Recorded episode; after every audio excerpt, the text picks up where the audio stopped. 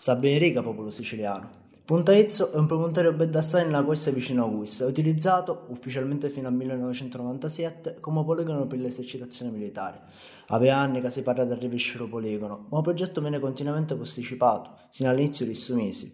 E il progetto però soppone che la città Ragusa e il suo consiglio comunale. Questo motivo, il coordinamento puntaizio possibile organizza nella mattinata di sabato una conferenza stampa per chiarire alcuni punti e informare i cittadini rispetto alla costruzione del poligono militare.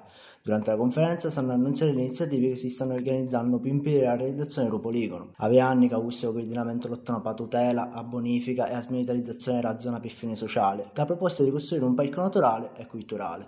Ancora oggi non pensano certo a of the Senate. What you? Yes, Chris.